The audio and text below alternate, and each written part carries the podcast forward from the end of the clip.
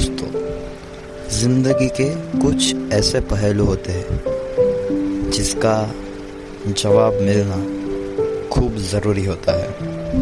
और हम आज जो बात करने जा रहे हैं, वो हमारी ज़िंदगी से काफ़ी ज़्यादा ताल्लुक़ रखते हैं।